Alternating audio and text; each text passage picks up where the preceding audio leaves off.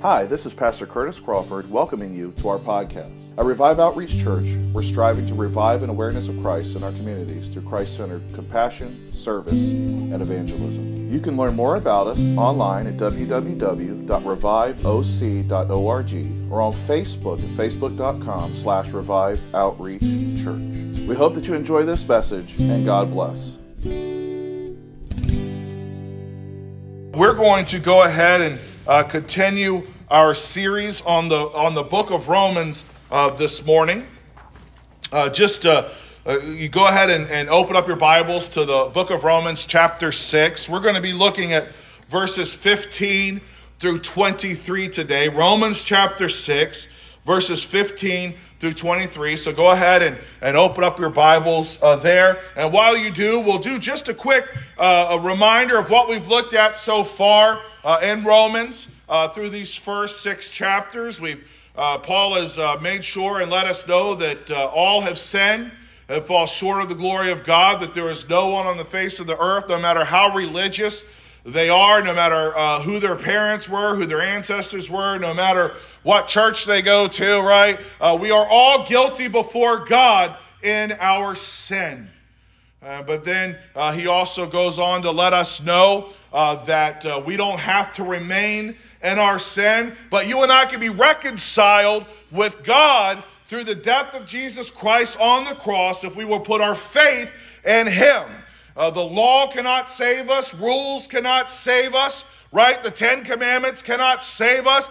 Only the grace and mercy of God and our faith in Him and who He is and who He said He is uh, will uh, result in salvation. And we looked at words like righteousness and justification, and that uh, righteousness is being in right standing with God, and uh, justification is when God says it's just like you never sinned, that He casts our sins as far as the east is from the west, never to be remembered against us again. And last week we uh, looked at uh, you know, uh, that, that mercy that God has on us and how uh, uh we are to be dead in our sins but alive in Christ. Uh, if you recall, and, and uh, that we are to be slaves to sin any longer, that Jesus Christ, through his death and his resurrection, just like Adam brought sin into the world through one act, Jesus brought life into the world through one act. And if we identify with him, then we are saved right? And just like he died, we died, and just like he was resurrected, we are resurrected in a new life. We are new creations. The old has passed away. We are new. But we are also still in the flesh. And he talked, began the subject last week of sanctification, the process by which you and I are made holy and we looked at two aspects of sanctification there's positional sanctification, whereas God declares you and I holy despite, regardless of who we are. It is an act of His grace and His mercy. Positionally before God, God says, You are holy. And you and I need to get that through our minds that we are holy, that we are different. We aren't the same person we used to be. We are set apart by God in his kingdom as his child, and we can call him daddy, father, which Paul is going to further talk about here in the book of Romans. But also, right, uh, there is the progressive sanctification, whereas you and I daily strive to walk in holiness to be conformed to the image of Christ, right? For God to make us more like His Son. Uh, we know that on this earth we will never achieve perfect holiness as it re- relates to our actions and our behavior. Why? Because of our flesh. And Paul is going to talk more about that in the coming chapters. But as long as we are in this skin, in this body, in this flesh, you and I will have a propensity to sin right? Now we have the Holy Spirit who lives inside of us. He will guide us and direct us, and He will prick our hearts, and He will say, You probably don't want to do that. He'll check our words, He'll check our thoughts, He'll check our actions. He can also give us the strength to overcome, right? Uh, but in this flesh, we are weak, and if we do not feed the Spirit, then the flesh will overcome the Spirit inside of us. We'll listen to the Holy, uh, we'll listen to our flesh and not the Holy Spirit, and therefore we will be disobedient to God. Uh, as Christians, we are to die to sin and be alive in Christ. And Paul says we do not have to be subject to sin any longer. It should not reign in our mortal bodies. And the key to not allowing sin to reign or have control and dominate us was in two words. The first was reckon, if you recall. Reckon was where God's, uh, Paul said, reckon yourselves that you belong to Christ. Come to the understanding, the belief that you are God's. We need to get that through our minds. And two, present ourselves not to be obedient to sin, but present ourselves as alive in Christ. Meaning we make a willful decision to not sin, right? Uh, so we do have the ability to say no to sin, but as long as we're in this flesh, we have a propensity for sin. All right? And so that brings us now uh, to chapter 6, or to verses 15 through 23. Paul is going to continue his uh, discussion of sanctification. And I uh, encourage you to be here next week, uh, none happens, Lord's will, for Romans chapter 7, because that's a good one. Paul really has some good information as it relates to those of us and all of us who continue to struggle with sin. Uh, so make sure that you're here next week for that one. But let's start here by looking at verses 15 through 19. So remember, Paul has now said that uh, the law is can't save us. The law is there to tell us what is right is what is wrong and how far we are from God's standard. The law in and of itself cannot save us. We can never be obedient enough to God's law to be saved. Okay? So that's number one. And it is grace and grace alone. But Paul doesn't say the law is useless. He says the problem is it's the function of the law is not to save us. The function of the law is to let us know we need to be saved. Right? All right, so let's look at this. What then? Shall we sin because we are not under the law but under grace? Certainly not. Uh, do you not know that to whom you present your, uh, yourselves slaves to obey, you are that one slaves whom you obey, whether of sin leading to death or if obedience leading to righteousness? But God be thanked that though you were slaves of sin, yet you obeyed from the heart that form of doctrine to which you were delivered. And having uh, been set free from sin, you became slaves of righteousness. I speak in human terms because of the weakness of your flesh, for just as you presented your members as slaves of uncleanliness and of lawlessness, leading to more lawless, lawlessness, so now present yourselves, uh, your members, as slaves of righteousness for holiness. So let's begin to break this down. Again, uh, if you'll recall, he did this earlier in chapter 6 where he asked a rhetorical question.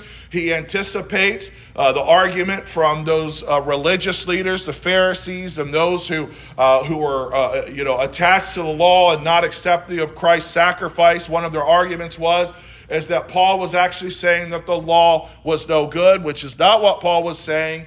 Uh, and also, they were uh, also making the argument that uh, with Paul saying that uh, salvation was from grace alone, that you could uh, behave however you wanted to be behave. Right? You didn't need to worry about your behavior. You could sin as much as you wanted to sin. And there were individuals that will look out further in uh, Romans to believe that our bodies and our spirits are separate.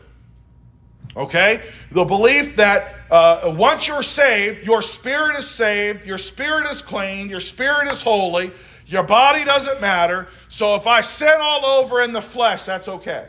Right? And that was taking grace to a non scriptural viewpoint uh, that uh, to make that delineation that we could behave any way we want to because we're saved. And the truth is, we do have a, a, remnant of that in our church. There are people who believe once you're saved, right, you can behave how I, I heard a, a, preacher preach one time. And he said, uh, Yeah, once you're saved, you're saved. And even though you may sin and sin and sin and sin and act terrible, you're still going to make it to heaven. And that's not the case because Paul says, If you and I are saved, we will be obedient. Jesus said, Why do you call me Lord, Lord, and don't obey my commands, right? Uh, if you and I are truly saved, we will be obedient to Christ and our lives will reflect the inward reality. Doesn't mean we won't mess up, doesn't mean we won't have moments where we sin, but as I said last week, our lives will not be characterized by sin. Right? When you look at our lives, it won't be that we were submissive to sin. It'll be that we have shortcomings, we made mistakes, we failed. But what made David a man after God's own heart was what? His closeness with God and his willingness to repent. His willingness to say, God, I'm sorry. You know, when he was confronted with his sin, he said, I'm sorry. Moses was not perfect. Moses made mistakes, yet God still used Moses. His life was not characterized by sin, it was characterized by obedience to God. Okay? Now, so he says, "What then? Shall we say? Uh, shall we sin because we are not under the law, but under grace? Certainly not. If you remember that phrase from last week, certainly not. That's Paul's way of saying, absolutely not. If you could possibly believe this, you are crazy. Right? That is completely opposite of everything that I have ever taught, everything that Jesus taught, all of the God. It is completely and utterly uh, uh, uh, devoid of any merit at all. And the fact that anyone would say this, it means that they're not genuine. Right? Because he never once said the law. In fact, when Paul would go into a city, do you know where he started? The synagogue. He started in the temple. He started where they went to worship. He started in their prayer groups, right? Uh, to their meetings. That's where he went first to the Jews. And when he went to the Jews, he did not walk in there and go, The law is no good. The law is terrible. We don't need the law. He knew he was smarter than that. He went in there and he said, This is the law. This is the importance of the law. This is why the law is good for us. It demonstrates our sin. It, it's what we uh, it's what you and I need to it's it's the standard that God expects us to live up to. But praise God, none of us can live up to the standard. So Jesus Christ died and faith in him alone will save us. The resulting being, what did God say the greatest commands were? Love God, love people. If you love God, we will serve God, be obedient to God. If we love people, we will serve people, love people, and help people in our relationship with God, our relationship with people. All right. So, certainly not. That's crazy. Let's look at verse 16. Do you not know that to whom you present yourselves slaves to obey, you are that one's slaves whom you obey, whether of sin leading to death or of obedience leading to righteousness? So, what Paul is saying here, there's that word present from previously in chapter 6. If you and I present ourselves, uh, whoever we present ourselves to obey, that is the one whom we belong to. Right? So if you and I obey to sin and our, uh, our lives are characterized by, characterized by rebelliousness, then our master is still sin. If we are serving God and striving every day to walk in holiness and be conformed to the image of His Son and to uh, be changed, then we are slaves to righteousness. All right? Then we are slaves to Christ. Now here's the here's the harsh truth. And actually it's not harsh truth. It's just the truth. You are a slave to somebody. I'm a slave to somebody. It doesn't matter what your social economic status is. It doesn't matter the color of your skin. It does not matter your education level. It doesn't matter how wealthy, wealthy you are or uh, nothing. Uh, nothing is predicated. When we were born in this world, we were slaves to sin. At some point, God has mercy upon us, and we no longer are slaves to sin. We are now slaves to Christ. We belong to Christ. Remember, we talked about this last week. We've been bought with a price. The death of Jesus Christ paid the price for our sins, so we now belong to Him. Right? We belong to Christ. We are His. Okay? So Paul says, uh, don't present your, uh, or whoever you present your slaves to obey, that's who you belong to. So again, if you are a slave to sin, you're leading to death. And if you're a slave to God, it leads to righteousness, being in right standing with Him. But it is a willful decision who we present ourselves to, meaning we can choose not to sin. All right? And that is unmistakable in Scripture. All right, let's continue now to verse 17. But God be thanked that though you were slaves of sin, yet you obeyed from the heart that form of doctrine to which you were delivered. So even though you and I were once slaves to sin, we no longer have to be slaves to sin because when we uh, accept Christ as Lord and Savior, we die to sin, we're given life uh, through Him, and we don't have to be slaves to sin anymore. But like we talked about last week, and my dad in his ugly suits, we like to hang up that, uh, that sin in the closet uh, and put it on when it suits us. Right? Uh, we, like to, uh, we like to take out that old filthy righteousness uh, when, uh, when it suits us to hang out with the wrong people, to participate in the wrong behaviors, right? To justify our sins. Uh, and then when we're done with it, and when, when, we made it, you got it all good and dirtied up, we'll try to hang it back up in the closet and clothe ourselves back in the righteousness of Christ, that beautiful, clean white garment. And that's not how it works.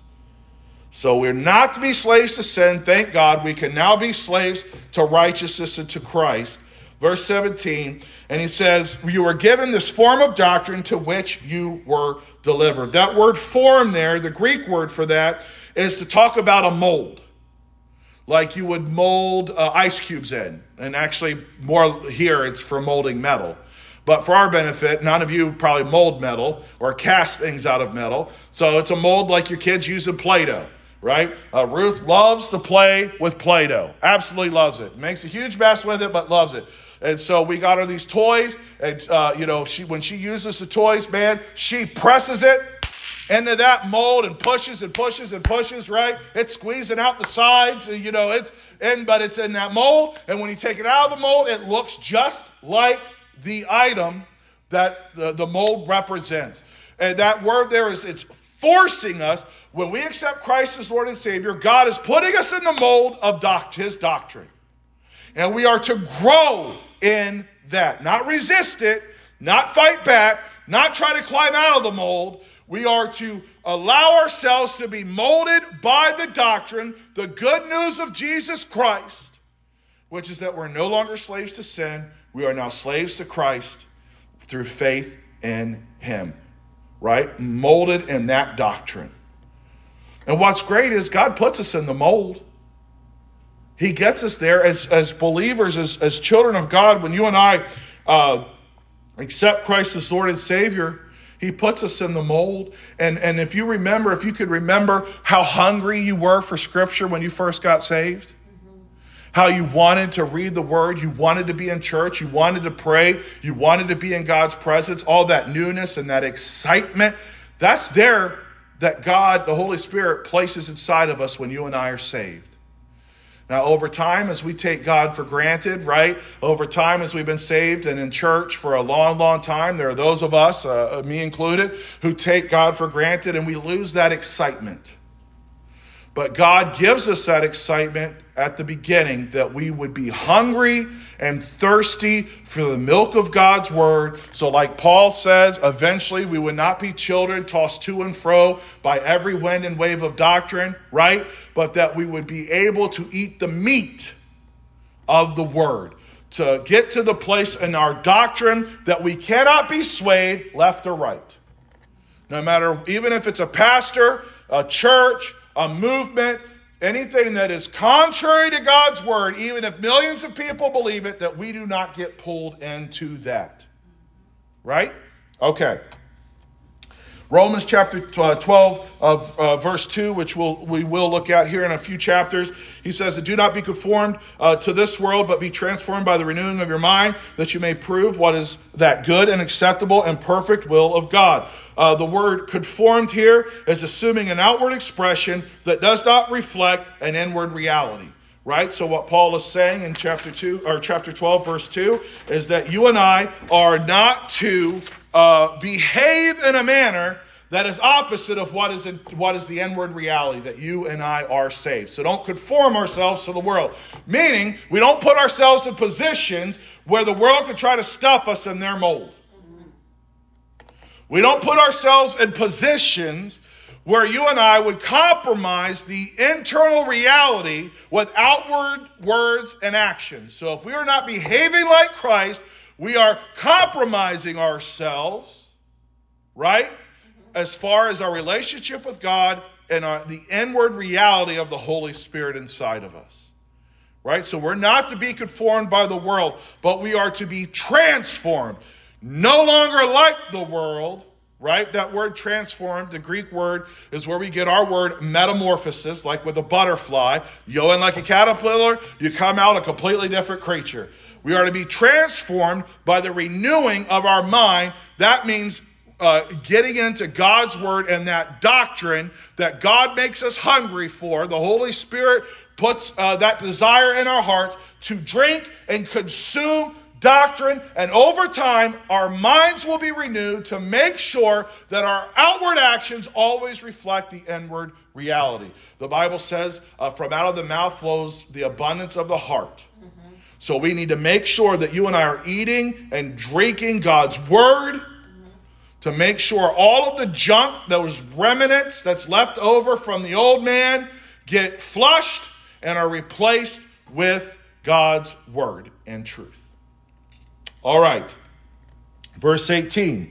And having been set free from sin, you become became slaves of righteousness. So in the unity of Christ's death, uh, through Christ's death, we are set free from sin, no longer slaves to sin, but slaves to righteousness, just like I've said before. Right? And I know that it seems redundant, and Paul is saying this a lot, but you have to understand, and he started in the beginning of chapter 6, he's letting these people know they don't have to act in sin. They don't have to be dominated or controlled by sin. Their lives do not have to be controlled by sin. And that battle starts where? Right here. Understanding, coming to grips with the fact that we are no longer who we used to be. We are new creations in Christ.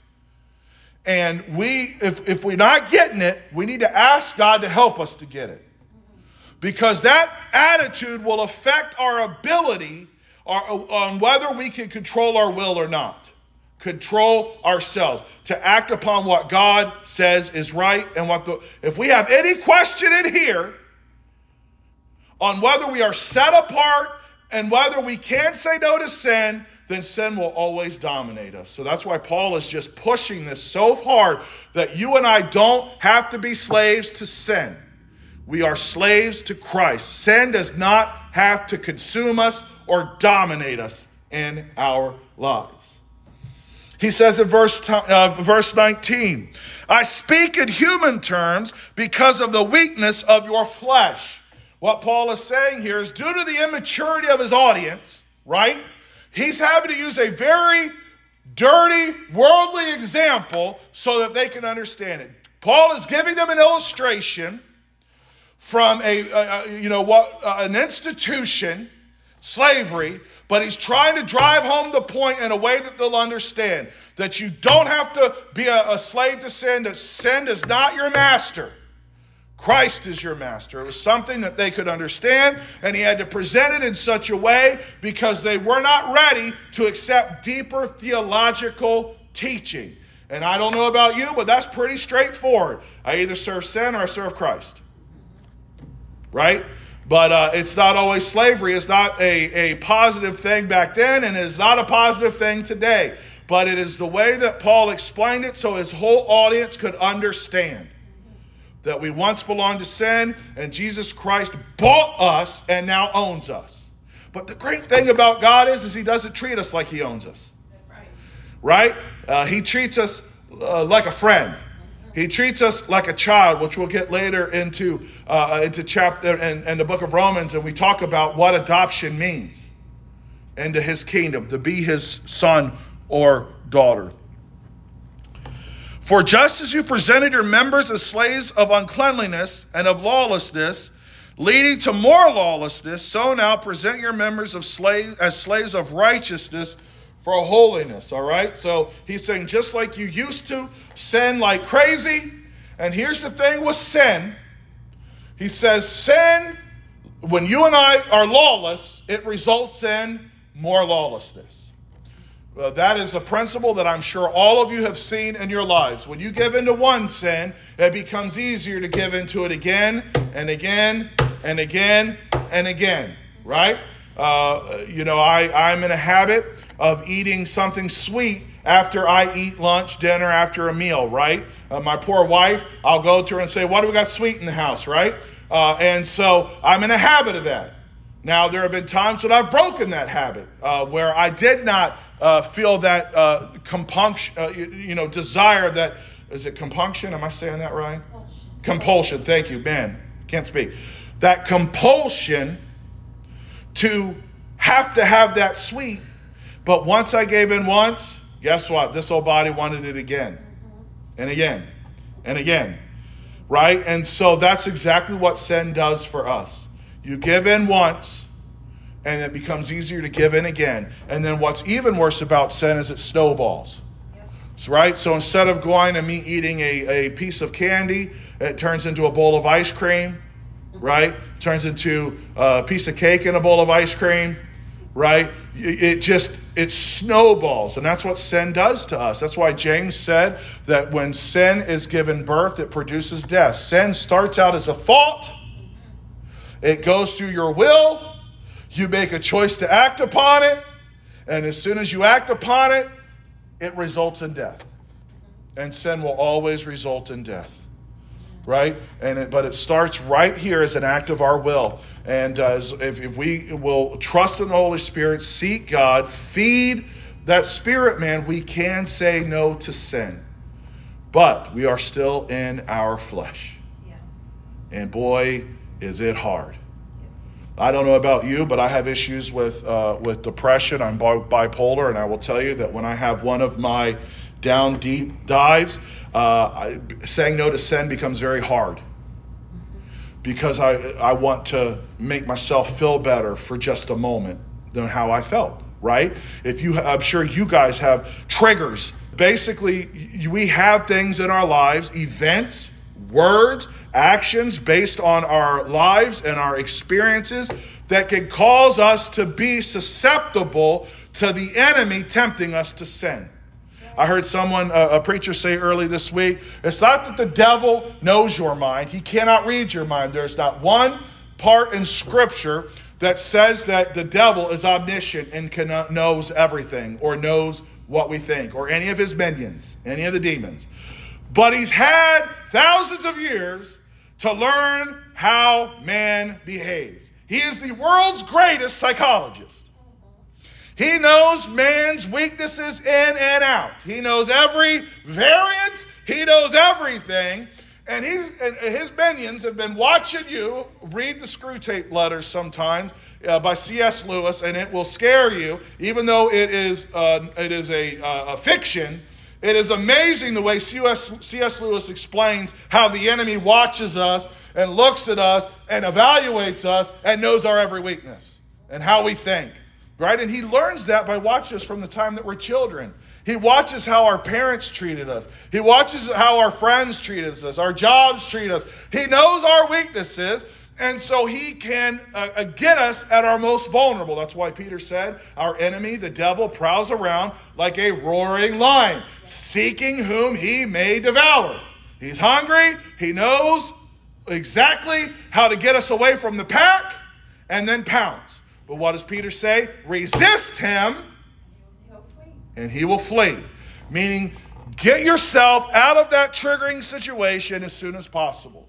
What I like to do is shut myself away. I have to make a conscious decision not to shut myself away. One of the things I did was my office is no longer in the basement, my office is on the main level. So I cannot go and hide. I could go in my office and shut the door, but I'm always there. I'm always on that main level, and Kelly or anyone could come and knock on that door at any given time, right? And it also makes me be on the main level, means I can hear my family.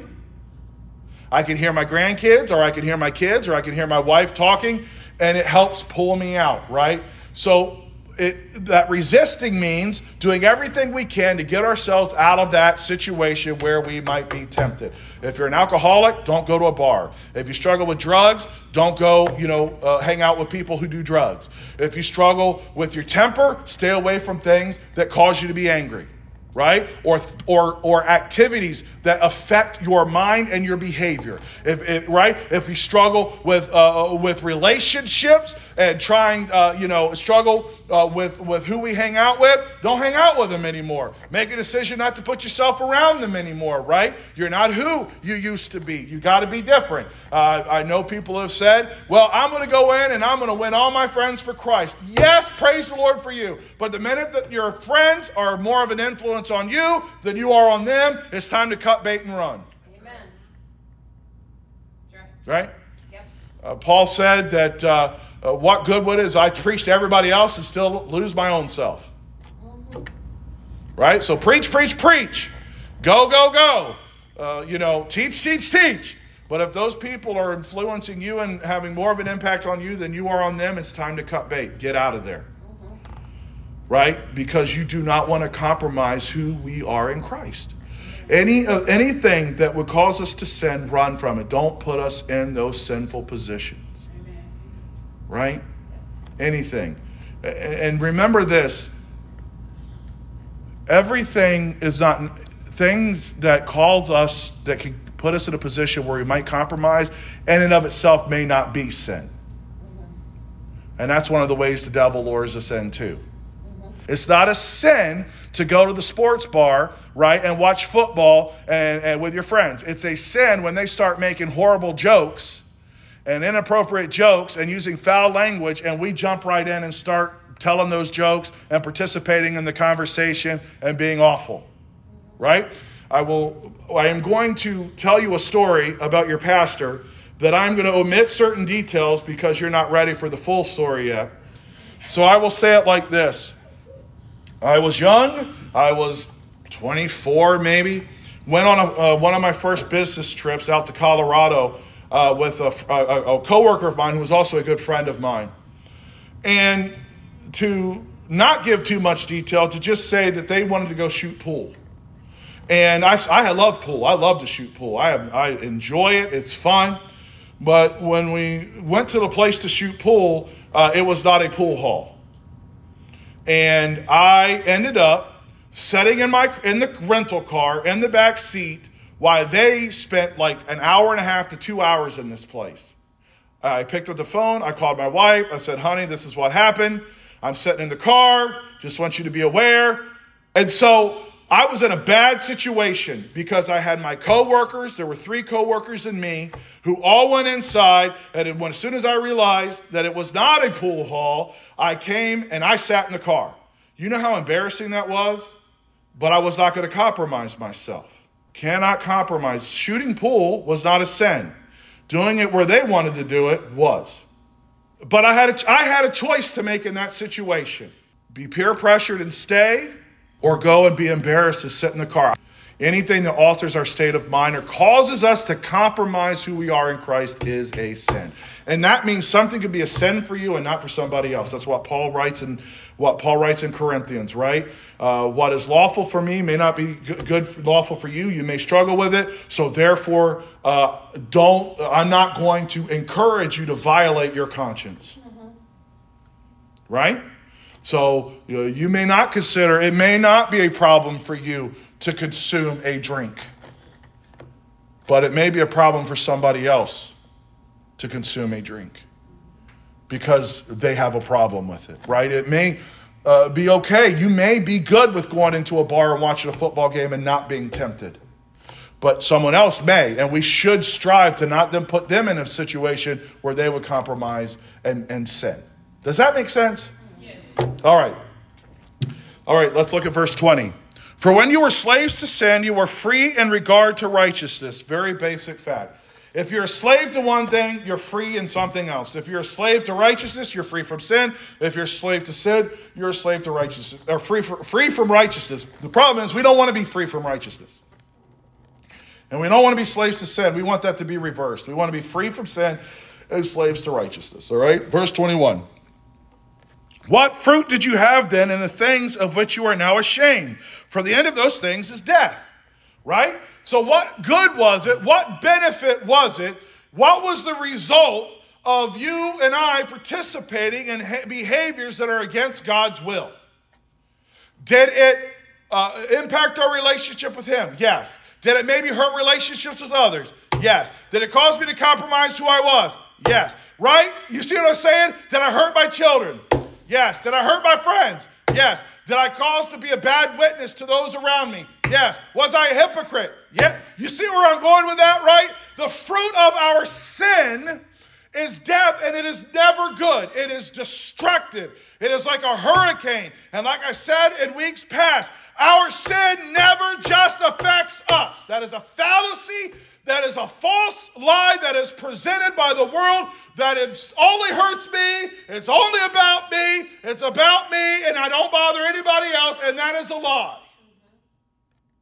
It's a lie from the devil. When you and I act in a way that is rebellious before God and participated in behaviors that we know are sin, we are not the only victims. We hurt everybody around us. When I, uh, Kelly and I first got married, I was a very, very angry person. Uh, and uh, I was not good to be around. I'll just, I'm just going to tell you flat out. Uh, Kelly had every right to leave me. I was mean and I was bitter and I was angry and I didn't know what it was to be a husband or how to love her or even to uh, love my children. And so I was bad, mean person. I was gone from the house uh, maybe 18 hours out of the 24 hour day uh, because I was going working and going to school. I was gone all the time. And when I was home, I was not a pleasure to be around. And even though I thought I was only hurting myself, I was hurting my family. There was another time in my life uh, when I uh, was running from God, and Kelly was uh, just, again, she's a saint, taking our boys to church because I would not go to church. Uh, and she would take, still taking our boys. And I, uh, I was sitting at home and I was stewing, and I was awful for that time period. Uh, and I was terrible to my boys. I, I was terrible to my wife. I was mean. I was hateful, right? I was grumpy, and I hurt them. I was being selfish and self centered and I hurt those around me. We all have examples where we have been self centered and hurt those around us. Made a decision about us of something we wanted without considering anybody else, right? Even when we th- convince ourselves that the right action to protect everybody else is to take a specific action ourselves and we think it's only going to affect us, it is affecting those around us. Right? Even if we have convinced ourselves it is a noble act, we are hurting those around us our kids, our spouses, our parents, our families, our friends. We're hurting them. So when you are in the midst of, of, of suffering or midst of sin, and you're tempted to make selfish decisions, do everything you can to get out of that situation so that you can start listening to the voice of the Holy Spirit and ask God to give you the strength and the wisdom to move and to say no. God will give us the strength to say no if we will ask Him. He will give us the strength. We just have to ask. And the Holy Spirit will prompt us and prompt us and prompt us. If we ignore Him, His voice gets quieter and quieter and quieter and quieter. Right? And every one of us is guilty. Every single one of us. Your thing that you struggle with, that you have silenced the voice of the Holy Spirit on may not be visible to everybody else. It may just be between you and, and, God. Only you and God know about it. Your spouse doesn't even know about it, right? But we all have those things in our lives where we have, we have literally, with our actions and our choices, told the Holy Spirit, hush, be quiet. You're not important. And we never want to get to the place where we no longer can hear the Holy Spirit's voice over our own selfishness and self centeredness. And I am preaching to myself this morning. verse 22. But now, having been set free from sin and having become slaves of God, you have your fruit to holiness and the end, everlasting life. So now, when we present ourselves no longer slaves to sin, but slaves to God, we now, our fruit is sanctification that positional sanctification, but also that progressive sanctification where we continue to say no to sin and yes to Christ as we are molded into the image of Christ. Okay, so that is that work of, of, of holiness, the fruit of holiness. And then ultimately, the end of everything is everlasting life with Christ. That glorified body that will never be tempted to sin again, will never be able to sin again, right? Uh, which I can't wait to get a hold of right? When I am out of this flesh and I'm in my glorified body. For the wages of sin is death, but the gift of God is eternal life in Christ Jesus our Lord. Our sin will result in death and destruction, even after we're saved our sins, there are consequences to our behaviors and sin. It does not mean that God hasn't or won't forgive us, but there are always consequences and there can be destruction. Sometimes God delivers us from the consequences, sometimes He doesn't. I know He's delivered me from a consequence or two, uh, but there's also been times where He hasn't. Right? Uh, so there are consequences, but the great thing about God is He will forgive us and listen, uh, someone hear me today, he can redeem what was lost. That's the great thing about God. He will redeem the time. Yes. Redeem the time, meaning he, what was lost, what may have been destroyed, he can redeem it so that what uh, you could be it could be it could be reconciled before God that God restores to us. Yeah. The time. Right? And that's awesome right? Uh, so that's the great thing about God is that gift of His, he, His mercy, His grace, His forgiveness is available to all of us, regardless for past or present, uh, His uh, our future. It's a free gift through faith in Him, and let's get it through our minds that we are holy and we no longer belong to sin, but we belong to Christ. Let us stand. Thank you for listening to this message. We hope that you enjoyed it and were blessed by it. Each month, we have people from all over the world who listen to the messages made available. If you've been blessed by this ministry, would you consider making a donation of any amount to help support us as we continue to reach the lost for Christ? Donations can be made online at www.reviveoc.org or by check at Revive Outreach Church, 411 Chatham Heights Road, Suite 101, Fredericksburg, Virginia 22405. Thank you for your prayers and your continued support. May God richly bless you.